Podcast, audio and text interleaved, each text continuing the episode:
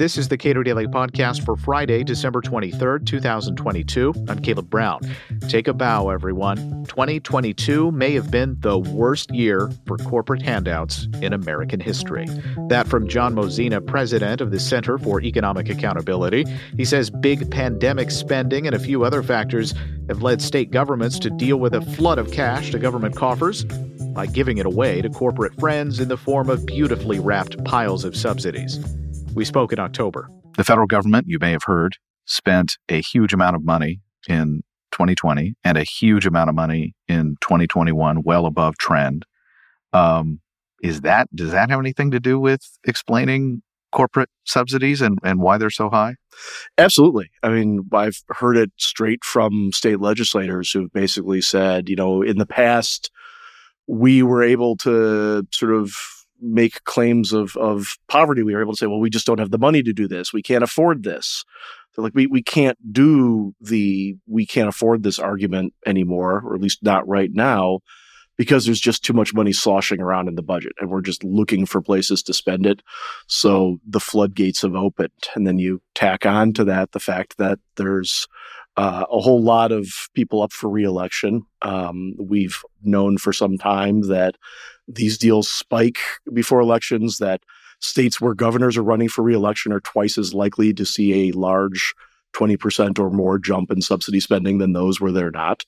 Um, and add on to that the sort of weird fillip of the fact that it's a re- first post census redistricting. So there's a lot of legislators at the state level who are all of a sudden dealing with entirely or largely or somewhat new sets of constituents they didn't had before and they had they have to come up with ways of all of a sudden making these people like them very quickly. And the easiest way to do that is to to uh, buy themselves a spot at a uh, groundbreaking or ribbon cutting ceremony with with the taxpayers own money. Uh, so where in it's the state level where have we seen some of the biggest most egregious uh, least defensible corporate subsidies? Well, unfortunately, this is not a multi-hour podcast, so I can't go into all of the egregious examples. I will say that that at um, uh, and I use the word in its literal sense, uh, there's been an exponential growth this year in subsidy deals of a billion dollars or more. Uh, the previous record was three. This is all adjusted for inflation. Previous record was three, set in 2010, tied last year. This year we have nine and counting, uh, and there's potential for even more. Um, the uh, the only state with two multi-billion dollar deals. So I guess if you have to say one is, is unfortunately the state we are sitting in now of uh, Georgia, which did a uh, announced a 1.8 billion or so to uh, Hyundai for an electric vehicle plant, as well as uh, 1.5 for a different electric vehicle manufacturer, Rivian. So uh, they are apparently funding all sides in the the EV market. Uh, Ohio has the largest so far this year, with the 2.1 billion or so to Intel. And all these numbers, I always have to say or so or roughly because the numbers in this world are both so big as well as so fuzzy that it's really hard to actually pin them down because some of it's state, some of it's local, some of it gets into guaranteed lower electric rates. It's very difficult to be really precise on that. Uh, West Virginia to Nucor, the steelmaker, North Carolina, which has now set its largest economic deal in history record three years running with three different deals. The first one, however, has since fallen apart. Uh, Georgia, Kansas, Michigan, Maryland, uh, New York. Um, it is bipartisan. It is in red states. It is in blue states. It is in urban states, rural states.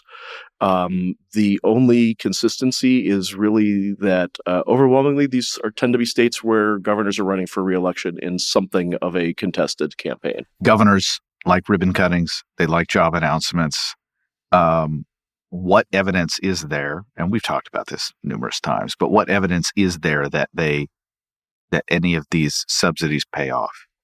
Uh, little to none. The in fact, if there's if there's anything that economists, uh, a famously fractious bunch, agree on is is that this stuff just doesn't work. The the uh, I know the term consensus gets thrown a lot around a lot, uh, but there really truly is a, a consensus among academics, not just in think tank land, but it just, you know, universities around the country, some of the biggest name universities there are, that just this stuff doesn't work. That um, you know, at least three out of four times, um, subsidies don't change what companies were going to do anyways. Um, and that means that, you know, in a famous uh, piece in the um, uh, Journal of the American Planning Association, professors from the University of Iowa estimated that 90% of the money of the stuff is just flat wasted. Um, and a good example of like of, of seeing that in practice is uh, what last year we uh, released the award of the worst economic development deal of the year, and it was uh, North Carolina's subsidy of Apple, who were putting a largely AI focused R&D center somewhere. And they said, oh, we are competing. North Carolina said, well, we have to do a huge subsidy because we're competing with Ohio. Um, and maybe my my Michigan native is showing here, but I'm unaware of like roving bands of unemployed AI researchers in Ohio. Um, all of the different industry analyses or whatever is that all of these people are in different places. They are those places are not Ohio. They are, however, in the Research Triangle, which is where uh, North Carolina subsidizes this. So all the people that they were going to hire were there. That's what's happening now. Is companies are going to where the workers are, not the other way around. And also, you just have to look at the dollars. Um, Apple Computer last year had revenues of more than a billion dollars a day. Um, North Carolina's massive $834 million subsidy is a lot of money, but it's less than a day's worth of revenues for Apple spread out over the next 30 years. That's just not going to Tim Cook or whomever makes the final decision on stuff is not making that decision of where do we put this big eh, research facility that's going to, you know, be super important for our company moving forward based on a day's worth of revenue spread out over three decades. Now, there's someone within the company who got a gold star on their performance report for negotiating that subsidy. But did it actually change where that company was located? No, of course it didn't. There's no way. And that happens over and over and over again. And that's the reality of this stuff is that they don't exist to create jobs. They exist to make voters believe that politicians are responsible for creating jobs, which is why we see them not when the economy is good or bad, but where we are in the electoral calendar. Where we are on the electoral calendar, uh, what what time of year, or what time of you know an election cycle do we see these announcements? And can you can you predict is there a season for someone like you john to look into to say well i got to be looking at those papers because there's going to be a big job announcement in every state in the next uh, couple of weeks well i think it's worth um, it's it's far enough in advance that the uh, that you have time to do the ceremonies and that people have sort of time to to factor that into their voting choices, but not so close that that you risk it getting stepped on. Um, a good example is there's a uh, a consultants group um, called Site Selection Group. They're actually involved in part part of their business involves actually negotiating these subsidies for their clients, and they have a um, they, they, make an effort to track how many subsidy deals and how much those deals are for based based on um, public announcements. And in terms of time of year, they found that um, 2021 as a whole was up in total deal aggregate deal cost uh, almost 100%, 94.8% over the previous year. They then found that the first quarter of this year um, was up 833% in total deal cost over the first quarter of last year. The second quarter was only up, thankfully, 132% over the second quarter of last year. So, at least from the statistics that we can see here, it certainly implies that the, you know, January, February, March of a big, important, uh, sort of scary because there's a lot of cranky voters out there election year seems to kind of be the sweet spot for uh, for governors to be announcing these things. Uh, what about expectations going forward? Because if com- companies are uh, getting a billion dollars or many hundreds of millions of dollars in subsidies to do something they quite likely would have done anyway. Um, what does that do in terms of like voters' expectations becoming sort of anesthetized against these very large chunks of money just flowing directly to private entities from the state? Yeah, and that's that's really I mean, it's dangerous enough that we're having a really bad, historically bad year. Um, the real danger is that everything in history implies that um, they're going to try to make this the new normal. that everything only ever ratchets up. It doesn't ratchet down. If Intel's getting 2.1 billion Ohio, the next chip maker, funded by the in part by the Federal Chips Act, which has got a whole bunch of uh, chip makers looking for places to put factories, is going to say, "Well, we want 2.5 million, or we're going to, you know." the state west nowhere next door or whatever that that this is going to constantly just ratchet up further and further and further and so when we went from you know the best estimate is that the total aggregate price tag of this stuff before covid was about 100 billion dollars a year all state and local deals and any form and TIF districts and all the economic stuff all combined together and that was bad enough that was enough the example i use is that's enough money to fund the at the time the 11 smallest state budgets combined so that's still real money and then, as I said, 2021 in terms of deal volume was up 95% over 2020.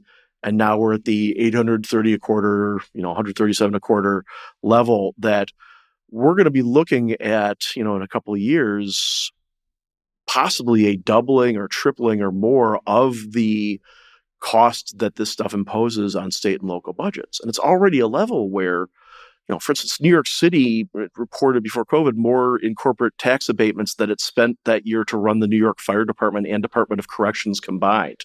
States run you know the cost of like multiple state agencies um, you know cities my, my, hometown of detroit the just one uh, buying one piece of land for uh, auto plant expansion cost uh, more that year than they spent to run the entire detroit health department like these are real budget decisions that are being forced by these things and we're going to just be talking about even more state agencies we could have paid for, even more government things, even more burdens on other taxpayers that are now going to be, need to be imposed to pay for these things because you know a few politically connected companies got a special deal. So, uh, you, you know, you've detailed this. Uh, many other uh, guests on the Cato Daily podcast have detailed this. That is, these are uh, sexy in a way that is politicians can enhance their incumbency prospects by uh, making these announcements. Lawmakers are often more than happy and and get wined and dined to uh, sign off on these kinds of deals.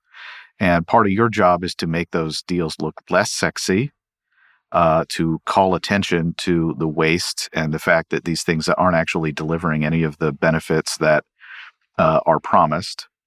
But how do, what the flip side of that seems like trying to make more sexy low, steady tax rates, infrastructure, uh, government bodies that will work with companies that have made the decision to locate in uh, a particular place, sewage, water, the rates, the cost of electricity, that sort of thing, the, uh, the labor force, the housing for your future workforce when you make the move making that kind of stuff more sexy actually seems like a bigger challenge. Yeah, absolutely. I mean, you you you eh, to to do as one often does on the the Cato podcast and quote Saul Alinsky, um, you know, the price of a successful attack is a viable alternative. You know, if not subsidies, then what? I hear that all the time from state legislators and staffers and city council members and all those sorts of folks.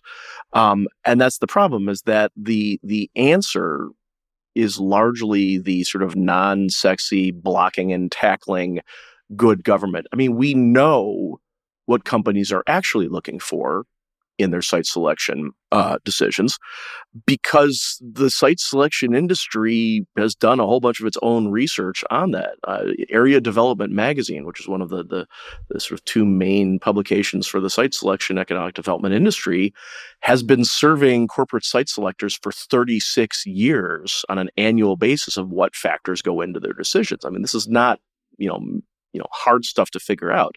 Uh, it's largely workforce availability and cost. Like, you know, it used to be that you built factory people came from around the country to work there. Now you take your business and you locate it wherever the workers that you're going to need are. It's the the old model of of sort of economic migration has been flipped on its head, where it used to be workers who migrate, now it's businesses that migrate. Um, but uh, you know, in general, one of the things I say to to, to lawmakers and others is uh, to try to simplify it is is the more easy and painless and cheap you can make it to build something in your community, the more people are going to want to build things there. Like the less you can get in people's way, the more you can have. You know, we know from that research that I was talking about that broad corporate tax rate matters more than tax incentives, tax abatements.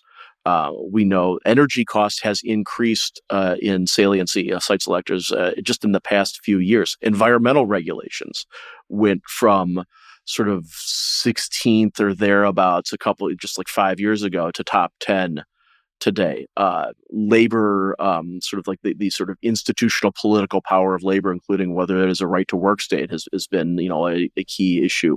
Uh, transportation quality, transportation cost has become a, a much bigger issue recently with the sort of companies' renewed focus on their supply chains, and that's something that is that has uh, become a, an issue there. And then access to things like raw materials and and customers and all sorts of. I mean, there's there's dozens of factors. We know what they are, and I've, I've when I've spoken to legislators, I've sort of put the list up on the wall or in front of them and said, you know, here are the things that you have levers within your role to impact. Like there's some of this stuff you can't do much about, or if you try to do it, it's like a workforce quality. You're not going to change that in anything less than multiple years at best, probably more like decades. But you can impact energy costs. You can impact, you know, uh, cost of of uh, transporting goods and services. That's gas taxes involved in that, whether you have uh, toll roads and the like.